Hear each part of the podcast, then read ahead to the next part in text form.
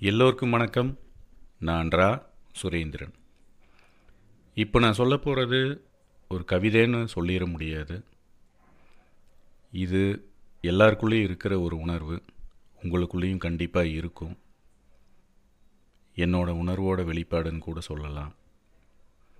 இதோ அந்த உணர்வின் தலைப்பு. தாத்தா. என் அப்பனுக்கே அப்பன். ஆனால் பேரன் எனக்கு அவர் குழந்தைதான். பழைய கதை கூறுவார் நான் படுக்கச் செல்லும் முன். இதோ இப்போதும் நுகர முடிகிறது அவரின் வாசம்.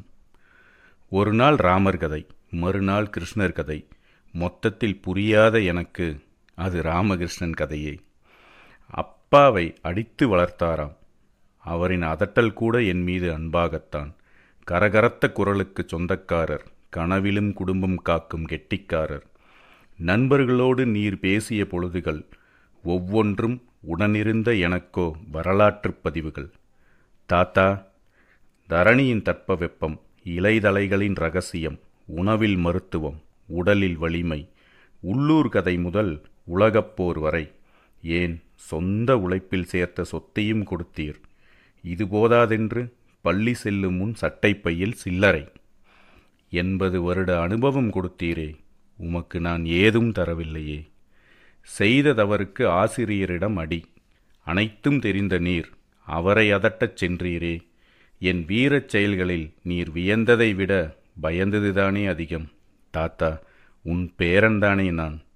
அப்பா சொல்லி கேள்வி. அவர் தாத்தா சொன்னாராம் நீ வீரன்று அடங்காதவர் என்று. என்னிடம் கெஞ்சினீரே. சாமி சாமி என்று. என்ன கொடுத்து ஈடு செய்வேன்?